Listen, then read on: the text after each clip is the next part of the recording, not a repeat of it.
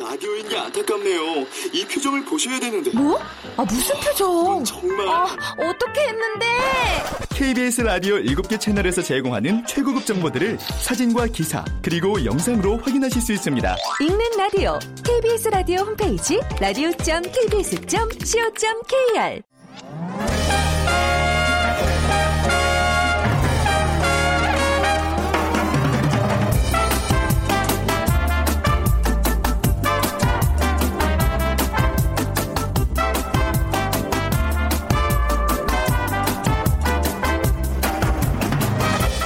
안녕하세요. 빅데이터로 보는 세상 아나운서 최현정입니다. 일하는 재미, 먹는 재미, 사람마다 느끼는 부분이 다르지만 인생의 재미 정말 다양하죠. 그중에 물건을 사면서 얻게 되는 즐거움을 빼놓을 수 없습니다. 요즘 경기 불황에 취업도 어려운 상황이지만 사는 재미에 푹 빠진 2030 세대들이 늘고 있다고 하는데요. 이렇게 어려운 경제 사정에 어떻게 뭘 사는 걸까요? 실제로 한 쇼핑몰, 종합 쇼핑몰의 매출을 보니까 최근 한 달 동안 전년 동기 대비 최대 11배, 11배 그 증가한 품목이 있다고 합니다. 뭐 샤프, 연필, 스탬프 등 문구 사무용품 판매량이었습니다. 그리고 캐릭터 인형을 판매하는 캐릭터샵에 들어가기 위해서 수십 분간 줄을 서기도 하는데요. 적은 금액으로 최대의 만족을 누리는 2030 세대의 새로운 소비 트렌드. 이걸 요즘 탕진잼이라고 그러더라고요. 탕진잼 소비자들의 모습이 요즘 눈에 많이 띕니다. 10,000원의 행복. 허락된 범위에서 최대한의 소비를 만끽하는 탕진잼은 젊은이들의 불황 속의 갑갑한 현실을 반영하고 있습니다. 자, 오늘 2030 핫트렌드 있는 요일이죠. 탕진잼이라는 키워드로 빅데이터 분석해보고요.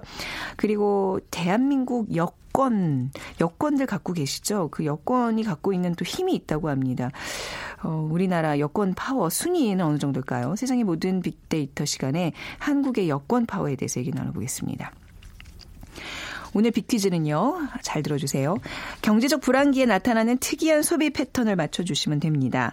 소비자 만족도가 높으면서도 가격이 저렴한 기호품의 판매량이 증가하는 현상인데요.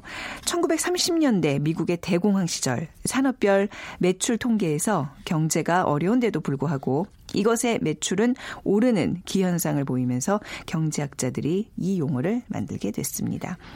이것이 여성 전용 기호품이라면 넥타이는 또 남성 전용 기호품이죠. 종종 넥타이 효과라고도 부르기도 합니다.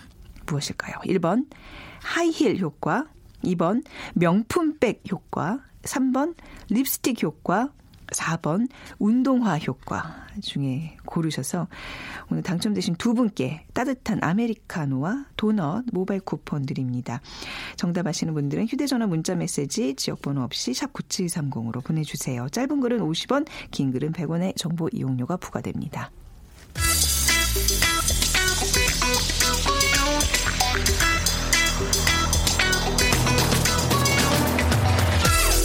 오늘 여러분이 궁금한 모든 이슈를 알아보는 세상의 모든 빅데이터. 연세대 박희준 교수가 분석해드립니다. 연세대학교 정보산업공학과 박희준 교수 모셨습니다. 안녕하세요. 네, 안녕하십니까. 네, 오늘 키워드가 여권이에요. 예. 우리가 여권하면 여성들의 파워도 생각할 수 있겠는데 오늘의 여권은 그 패스포트, 예. 네, 그 여권의 힘입니다. 우리나라 여권이 좀 세계적으로 유명하더라고요. 예. 네. 네, 어느 정도예요? 그래서 뭐 일면 이제 네. 여권 파워라고 얘기를 하는데요. 네. 글로벌 금융 자문사인 아톤 캐피탈에서 최근 전 세계 199개국을 대상으로 2017년 여권 자유 지수를 조사해서 발표했습니다. 그러니까 네. 여권 파워가 높다고 하면은 각국의 그 여권을 가지고 여권 소지자가 사전에 입국 비자를 받지 않고 얼마나 많은 나라를 방문할 수 있는지 네. 혹은 도착 즉시 즉석에서 비자를 받아서 입국할 수 있는 나라가 얼마나 되는지 를 기준으로 이제 산출을 하는데요. 네. 이번 조사에서 한국은 여권 자유 지수 152. 그러니까 우리나라 여권을 가지고 비자를 받지 않고 지금 방문할 수 있는 나라는 156개국입니다.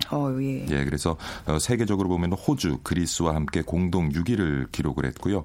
프랑스, 독일 등과 함께 공동 2위였던 작년보다는 조금 순위가 하락을 했는데 네. 그래서 올해는 아시아에서 1위 자리를 지키지 못하고 1위 자리를 싱가포르에게 내어줬고요. 반면에 싱가포르는 이제 지수 156점으로 공동 4위에서 금년에 이제 공동 2위로 올라섰습니다. 그러니까 맞아요. 이게 순위가 예전에는 거의 저도 알기로도 이제 아시아에서 최고라고 들었고 예. 굉장히 탑 클래스라고 이제 알고 있었는데 조금씩 순위가 밀려나왔네요. 약간 좀 서운하네요, 왠지. 예. 그만큼 이제 다른 나라에서 그 여권 소지자들이 비자 없이 방문할 수 있는 네. 나라를 늘리다 보니까 그런가요? 상대적으로 조금 순위는 떨어지는 것 같고요. 네. 근데 여전히 한국의 여권 파워 순위는 높습니다. 그러다 네. 보니까 그 여행하시는 분들 특히 이제 여권을 분실하시는 경우가 네. 많은데 네. 한국 여권이 일부 지역에서는 굉장히 고가에 판매가 되고 있기 때문에 여행하시는 분들은 여권을 잘 챙기셔야 할 것 같습니다. 네. 그렇다면 범죄 대상이 될 수 있고요. 그러니까요. 오히려 예. 더 표적이 될 수 있다는 얘기인데 그 누가 1위예요? 그럼 어느 나라가? 네. 1위 자리는 네. 뭐 2년 연속 지금 독일이 차지하고 있고요. 네. 2위 그룹에는 앞서 말씀드린 것처럼 싱가포르와 스페인이 포함이 됐고 뒤이어서 미국과 영국, 노르웨이, 스위스, 스페인, 프랑스, 핀란드, 덴마크 등이 이제 3위 그룹에 위치했고요. 일본, 이탈리아, 네덜란드, 벨기에, 오스트리아, 룩셈부르크, 포르투갈이 4위 그룹에 있습니다. 그러니까 네. 사실은 우리나라도 선진국들과 함께 굉장히 네. 높은 순위에 위치해 있는 셈이고요. 우리 이웃 국가죠. 중국 같은 경우는 지금 잠바브웨, 네. 아르메니아, 네. 키르키스탄과 함께 공동 66위에 올라 있고요. 그리고 북한 같은 경우는 지난해 공동 44위였는데 올해 이제 공동 85위로 또 좀 순위가 내려앉았고 전체 조사 대상국 가운데 순위가 가장 낮은 국가는 어딜까요? 아프가니스탄입니다. 그렇군요. 네. 최근 수년 동안 내전을 겪으면서 네네. 그것이 이유가 되지 않았나 싶습니다. 사실 저는 북한도 어떻게 보면 좀 가장 순위가 낮은 국가라고 생각을 했는데 뭐 아프가니스탄보다는 좀 이기네요. 예. 그러니까 이게 약간 어떤 국가의 국제사회에서 위상도 반영이 되는 그렇습니다. 그런 순인 거죠. 예. 여권을 사실 우리도 예전에 여권 발급받는 세대, 그러니까 자유롭게 받는 세대들인데 우리는 이제 예. 우리 부모님 세대만 해도 여권 받으려면 통장에 돈이 얼마 있어야 되고 뭐 교육도 받고 뭐 이렇지 않았나요? 굉장히 어려웠던 걸로 알고 처음에 여권을 네. 발급받은 것이 80년대 후반인데 네. 그때만 해도 여권을 외교부에서 발급을 받아야 했고요. 그리고 여권 발급받는데도 한 달 이상의 시간이 걸렸습니다. 그리고 네. 여권 신청을 하기 위해서는 방공교육을 2시간 받아야 했고요. 방공교육, 네. 그다음에 매너 교육을 또 2시간 받습니다. 그래서 아직도 저는 뭐 수십 년이 지났습니다만 기억이 나는 게 좌빵우수라고 해외여행을 할 때 이렇게 원탁에 둘러앉아 보면 네네. 어느 쪽에 물이 예, 네. 제 거고 어느 쪽에 빵이 제 건지 이렇게 혼란스러울 때가 있어요. 근데 그때 강사분이 해주셨던 네. 말씀이 좌빵우수라고 네. 예, 그게 아직도 기억이 납니다. 하여튼 뭐 여권을 받기 위해서는 그런 교육까지 받아야 했던 그런 시절이 좋네요. 있었어요. 예, 예. 그 세련된 거 매너가 이제 그때부터 비롯된 우리 교수님의 그리고 양식을 하다 보면 네. 포크도 종류가 많잖아요. 그쵸, 네. 나이프도 종류가 네. 많고 그래서 어떤 나이프, 어떤 포크를 어떤 용도로 사용하는지에 대한 교육도 그때 제가 받은 기억이 있습니다. 그런 교육까지 했군요. 예. 근데 사실 뭐 지금도 어떤 교양 차원에서도 그런 교육해주면 저는 예 받을 의향이 있어요. 예. 근데 우리 그러니까 여권이라는 게 이제 세계적으로 언제부터 사용됐던 건가요? 여권 역사는 이제 굉장히 오래됐고요. 여행자의 안전 통행을 보장하는 통행증 발급 등의 기록으로 확인해 볼 수 있는데요. 역사적으로는 중국에서는 원나라, 그러니까 13세기 경에 관련 기록이 있고 더 앞서서는 고대 그리스 같은 경우는 기원전 4세기에도 관련 기록이 있습니다. 그리고 뭐 구약 성서에도 또 여전히 관련 기록 이 존재하고요. 하지만 근대적 의미의 여권을 최초로 고안해낸 사람은 백년 전쟁을 승리로 이끌었던 영국 왕이죠. 헨리 5세로 네. 기록돼 있는데 이제 19세기 중반에 유럽 기차 여행이 보편화되면서 여권법의 필요성이 제기가 됐고요. 국경을 통과하는 인원의 증가로 통일된 여권법을 이제 결국엔 제정하게 되고 최초로 사진을 붙인 여권이 이때 이제 등장하게 되는데 네. 1차 세계대전 발발로 이제 보안 인력 관리를 위해서 출입국 심사가 시행이 되기 시작했고요. 이는 이제 전쟁 이후에도 계속 유지가 돼서 유럽 각국에서 여권을 붙인 그런 이제 여권 발급이 확대가 됐고 초기 여권들은 대체적으로 신체 특징을 기록해 놓고 있습니다. 키라든가 예. 그다음 머리 색깔, 눈동자 색깔 등을 기록을 했고요. 그러다 이제 1920년 국제연맹에서 여권 발급 표준에 대한 총이 도출이 되었고 1980년 국제 민간 항공기구에서 새로운 여권 발급 표준에 대한 네. 총의가 형성이 되면서 오늘날의 여권이 이제 탄생하게 됩니다. 지금 이렇게 뭐 손바닥만한 걸 이렇게 들고 다니면서 나를 증명하지만 점차 이것도 뭐 홍채 인식이니 뭐 이런 게 발달하면 필요 없어지지 않을까요? 그렇죠? 그렇게 될 것 같아요. 그렇죠. 네. 예. 우리나라 대한민국에서 최초로 발급된 여권은 언제였어요? 1948년입니다. 1948년에 네. 이제 런던 올림픽에 출전한 한국 선수들에게 발급된 여권이 네. 대한민국 최초의 여권인데 16절지 크게 4면으로 이루어져 있고요. 1면에는 국문과 한문이 혼용되어져서 소지자의 주소가 적혀 있고 2면에는 흑백 사진과 함께 신장 그리고 머리 색깔, 눈 색깔이 기재되어 있고요. 3, 4면에는 영화 불어로 인적 사항이 기재되고 그다음에 그때만 해도 네. 그 어떤 국가를 방문하게 된 비자 관련 업무를 우리나라 정부가 제대로 수립이 돼 있지 업무가 제대로 네. 정부가 수립된 이후에 외교 업무가 제대로 이루어지지 못한 상황에서 홍콩을 입국해서 홍콩에서 대부분 필요한 비자를 받았어요. 아. 그러다 보니까 처음으로 한국에서 발행한 여권에는 네. 홍콩 입국을 위한 그런 외무장관의 공문서가 네. 포함돼 있었고요. 그때만 해도 이제 단기를 사용하다 보니까 네. 단기 4281년에 우리나라 최초 여권이 발급되게 됩니다. 우리나라의 여권 변천사도 좀 잠깐 살펴볼까요? 예, 뭐 여권 네. 우리 보통 쓰는 건 녹색 여권이죠. 네. 그죠? 이제 일반 여권인데 거주 여권도 녹색 여권이고요. 하지만 그 공무원 등을 위한 관용 여권은 황갈색입니다. 그리고 외교관을 위한 외교 여권은 남색이고요. 네. 그래서 일반 여권은 이제 다시 사용 제한에 따라서 단수 여권, 복수 여권인데 저 같은 경우도 80년대, 90년대 초에 이제 군복무를 마치지 않은 상태에서 네. 해외를 가다 보니까 그럴 경우 단기 여권, 단기 여권, 네. 예, 단수 여권 을 사용하죠. 그래서 주어진 기간 내에 한 번만 사용할 수 있는 그런 여권이 있고요. 그다음에 이제 복수 여권 같은 경우에는 기간 내 횟수에 제한 없이 외국 여행을 할 수가 있고 유효 기간은 현재 5년, 10년 두 종류가 있습니다. 그리고 네. 대한민국 여권의 경우 이제 1990년대 초반까지도 저도 기억해 보면 제가 처음 발급받은 여권에는 그 신장이 있었어요. 지금 없나요? 지금 없습니다. 예. 그렇군요. 네. 예. 그리고 이제 삭제가 되어졌고요. 네. 소지인의 영문 성명을 한 줄에 이름과 성순으로 표기를 했는데 최근에선 성과 이름을 다른 줄에 그렇죠. 따로 맞아요. 소개하는 줄이 달라요. 예, 네. 방식이 있고요. 그다음에 또한 여권 번호는 초기에는 7자리였어요. 그때만 해도 이제 외무부에서 일괄적으로 발급을 했는데 그다음에 이제 발급 지역의 약호를 의미하는 알파벳 2자리가 추가되어서 네. 9자리가 됐었거든요. 그런데 전자여권 발급이 되면서 또 여권 번호상에서 발급 지역 구분이 또 없어지게 됩니다. 그리고 네. 일반 여권은 주민등록제 상관없이 최근에는 이제 구청, 광역시청, 도청 등에서 신청을 할 수 있고요. 국제민간항공기구의 권고에 의해서 2008년 8월부터 신원정보원에 신원 정표면의 내용을 칩에 한 번 더 넣어서 보안성을 강화한 지금 전자여권이 도입되어져서 운영되고 있습니다. 네.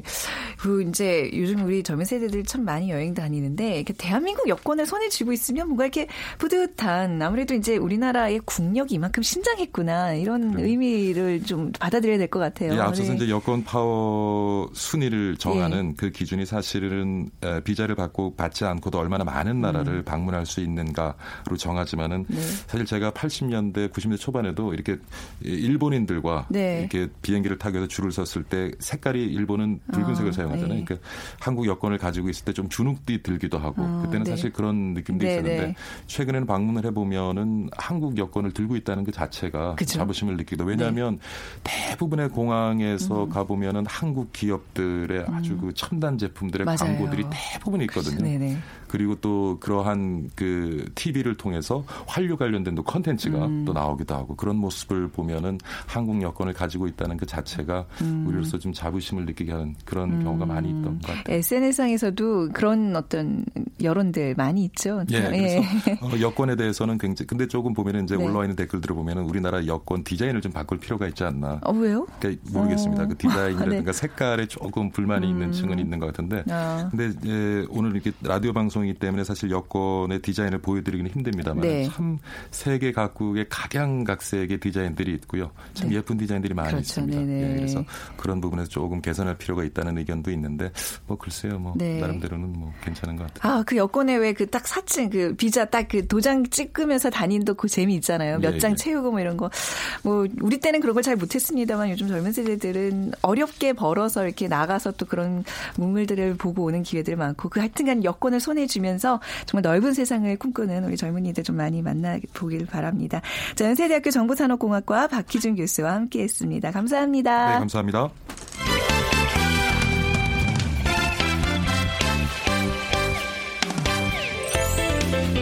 빅데이터가 알려주는 2030 핫 트렌드.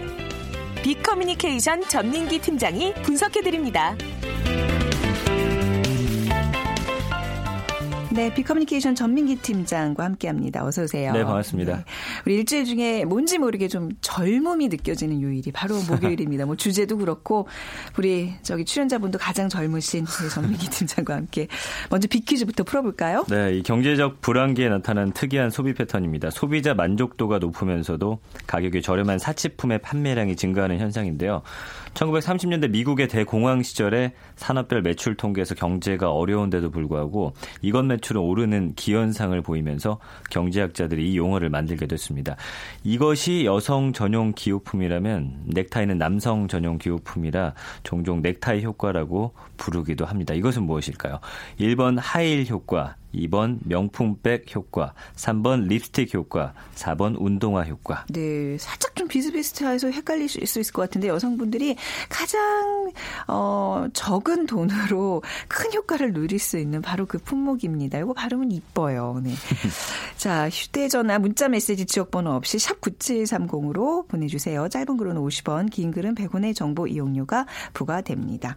오늘 사실 그 빅퀴즈에 나오는 그 품목이 오늘 주제와 굉장히 연관이 돼 있어요. 제 네. 주변에, 뭐 제 주변이라고 해서 근데 저도 그렇지만 요거 사서 모으는 별거 아닌 것 같지만 너무 그냥 만족감을 줘요. 맞습니다. 예, 이제, 예. 근데 사실 남자들은 이해를 못 하더라고요. 다 똑같은 색인데 왜 그걸 사냐고. 그렇죠. 네, 요즘 탕진잼이라는 단어들 뭐 뉴스 이런 데서 많이 접하셨을 텐데 신조어입니다. 좀 소개해 주시죠. 이 탕진잼이라는 거는 이제 아낌없이 돈을 쓰는 재미. 이걸 일러서 탕진재미라고 부르는데 재물 따위를 다 써서 없앤다라는 의미의 탕진 네. 그리고 재미를 뜻하는 잼, 재미를 줄여가지고 이 두 개를 합친 신조어입니다.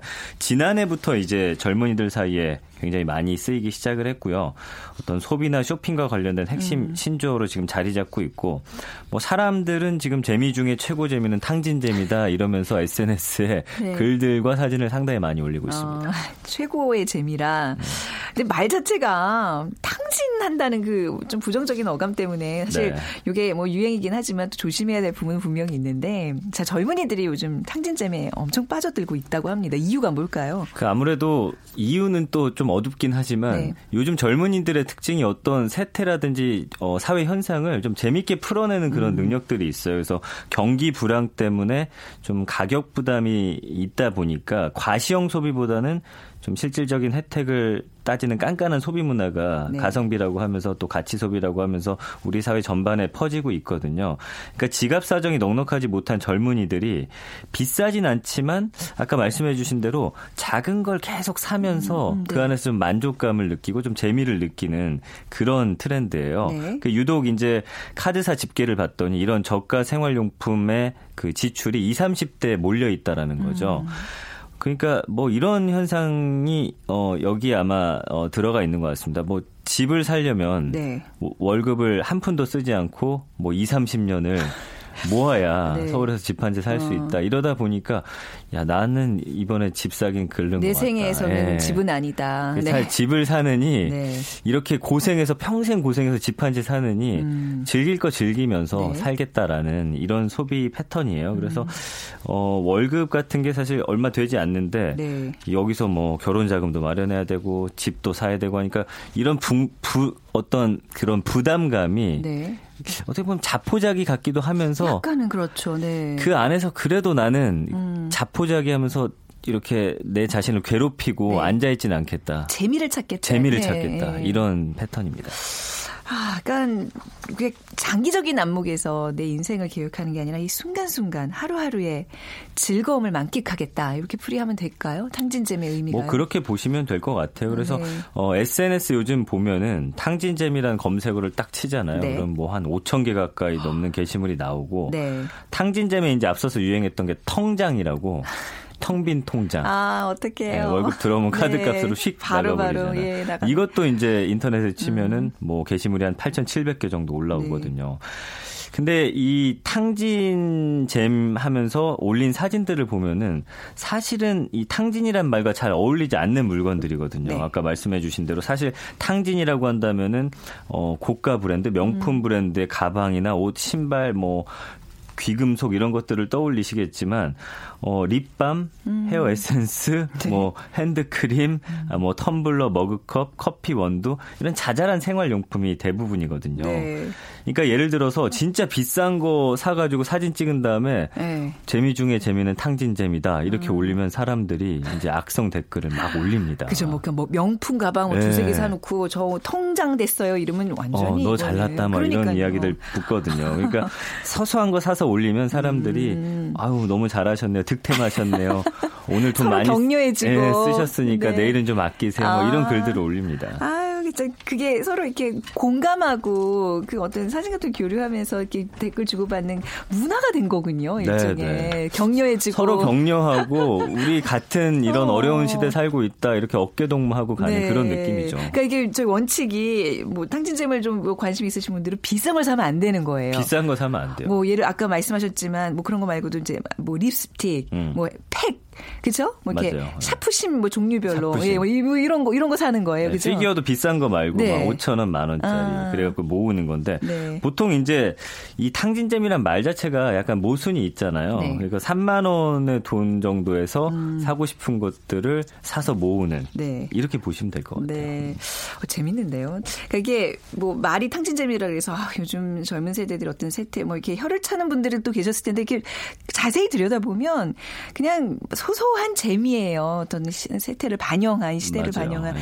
물건들 보니까 근데 이런 거 다 사가지고 다 어떻게 한대요? 이게 당장 쓰는 물건들은 또 아니잖아요. 이게 보면 어떻게 보면 예. 약간 낭비긴 해요. 그러니까 이게. 부모 입장에서 예. 부모님 저런 걸 또 사왔어요. 저 녀석이 막 이런 느낌을 주는 물건들이거든요. 맞습니다. 그래서 예. 뭐 캐릭터 인형이라든지 문구용품, 그 다음에 뭐 사무용품, 아까 말씀해주신 대로 샤프라든지 네. 연필, 뭐 포스트잇, 스탬프, 문구, 뭐 이런 것들을 네. 사서 모으는 건데 이게 전년 동기 대비해서 최대 지금 판매량을 봤더니 종합 쇼핑몰의 한 그 사이트를 봤더니 11배나 증가했죠. 작년보다 네. 이 탕진잼이라는 트렌드가 유행을 하면서 그 저렴하면서 다양한 디자인이 있는 문구용품이 일단 탕진잼어 그러니까 탕진잼을 즐기는 사람들의 탕진잼어라고 또 불러요. 예, 네. 이 사람들이 아주 가장 많이 사는 것들이고요. 네. 캘린더하고 달력도 많이 사고 뭐 플래너, 스케줄러 이런 것들, 다이어리 이런 게 아마 탕진잼을 하는데 많이들 사는 용품으로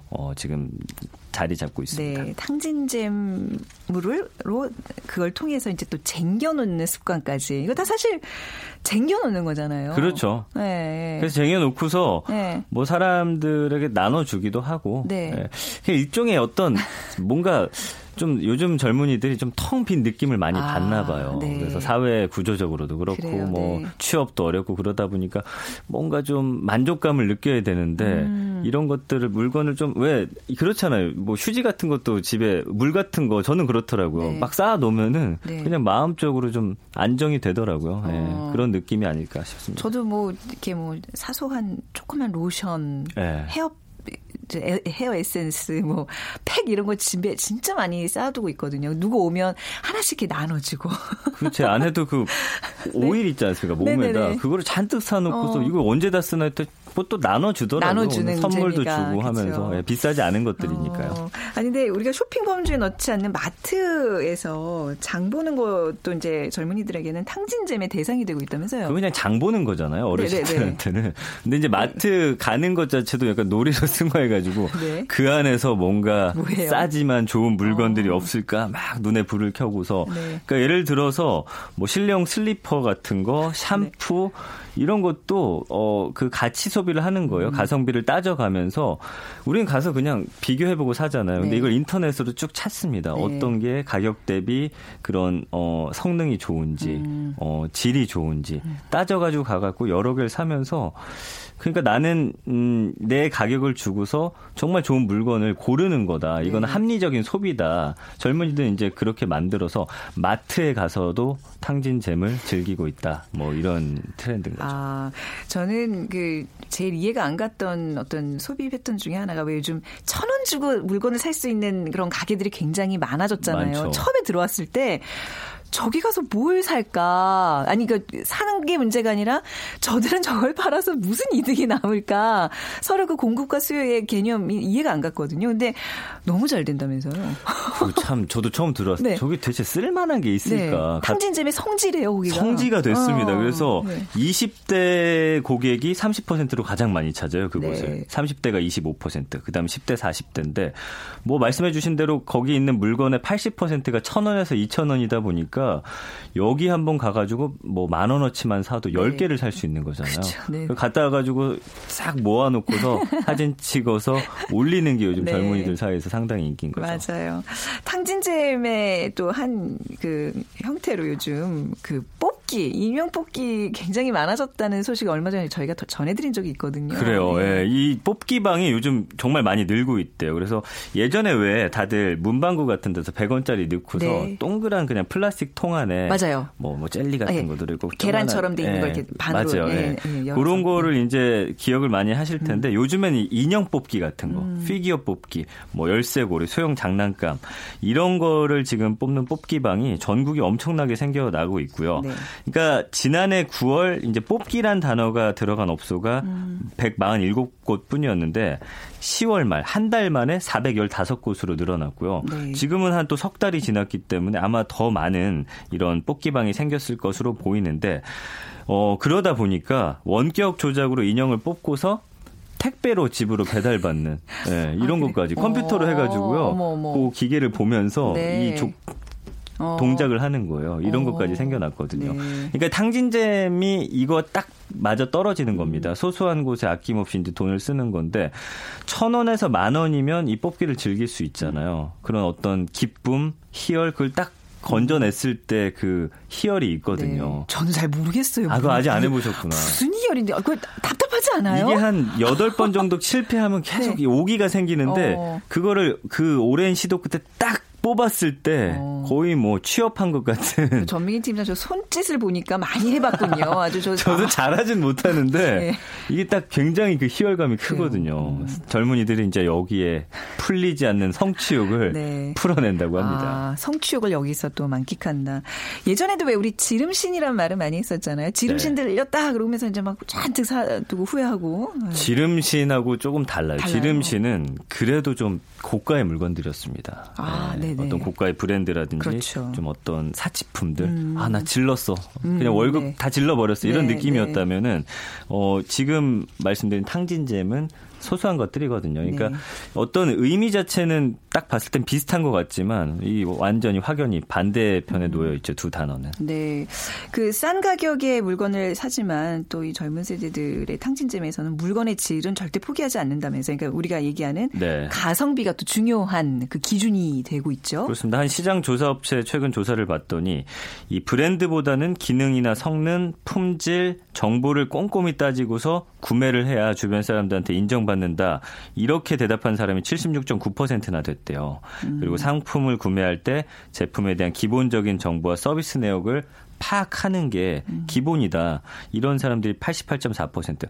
저부터도 일단 뭘 살 때는 인터넷 검색하거든요. 이 품질이 어떤지 사람들의 반응이 어떤지 살펴보고 사는 거기 때문에 어떤 광고의 홍수 그다음에 SNS 입소문을 통해서 소비자 모두가 사실은 해박한 상품 비평가가 되고 있거든요. 이건 좀 긍정적인 역할이죠. 물건을 만들어내는 입장에서도 예전처럼 막 말도 안 되는 물건은 이제 없다고 보시면 되니까요.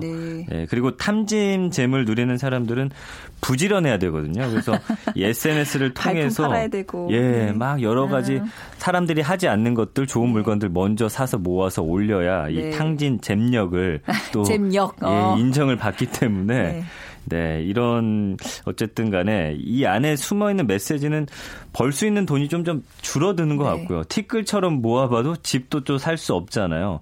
그래서 이 서글프지만 이 탕진잼을 하는 젊은 세대들에게는 합리적인 선택일 수밖에 없는 거죠. 네, 그래서 제가 좀 어른 세대를 대표해서 한 말씀 그래도 드리자면 티끌처럼 모아야지 됩니다. 또 맞아요. 모을 때는 모으셔야 돼요. 네, 우리가 또 살아가기 위해서 충분히 그 아끼고 모으고 이런 재미도 소소하게 좀 누려보시면 어떨까 조언을 해드리면서 네, 탕진잼을 그 통장으로 한번 해보시면 어떨까 싶어요. 동전 같은 거 모아가지고. 그렇네요. 빅커뮤니케이션 전민기 팀장이었습니다. 감사합니다. 고맙습니다. 자, 오늘 정답 립스틱 효과입니다. 4206님, 낮에는 회사, 밤에는 대리운전 알바로 사는 삼공주 아빠입니다. 고물가를 피부로 느끼는데요. 서민들의 살림살이가 빨리 좋아지길 바랍니다 하셨고요. 2427님, 이 효과 때문인지 자꾸 집에 아내가 시킨 택배가 옵니다. 제 건 늘 없어 슬퍼요. 우리 남편이 보는 줄. 2427님이 두 분께 저희가 커피와 도넛 모바일 쿠폰 드리겠습니다. 지금까지 아나운서 최원정이었습니다. 고맙습니다.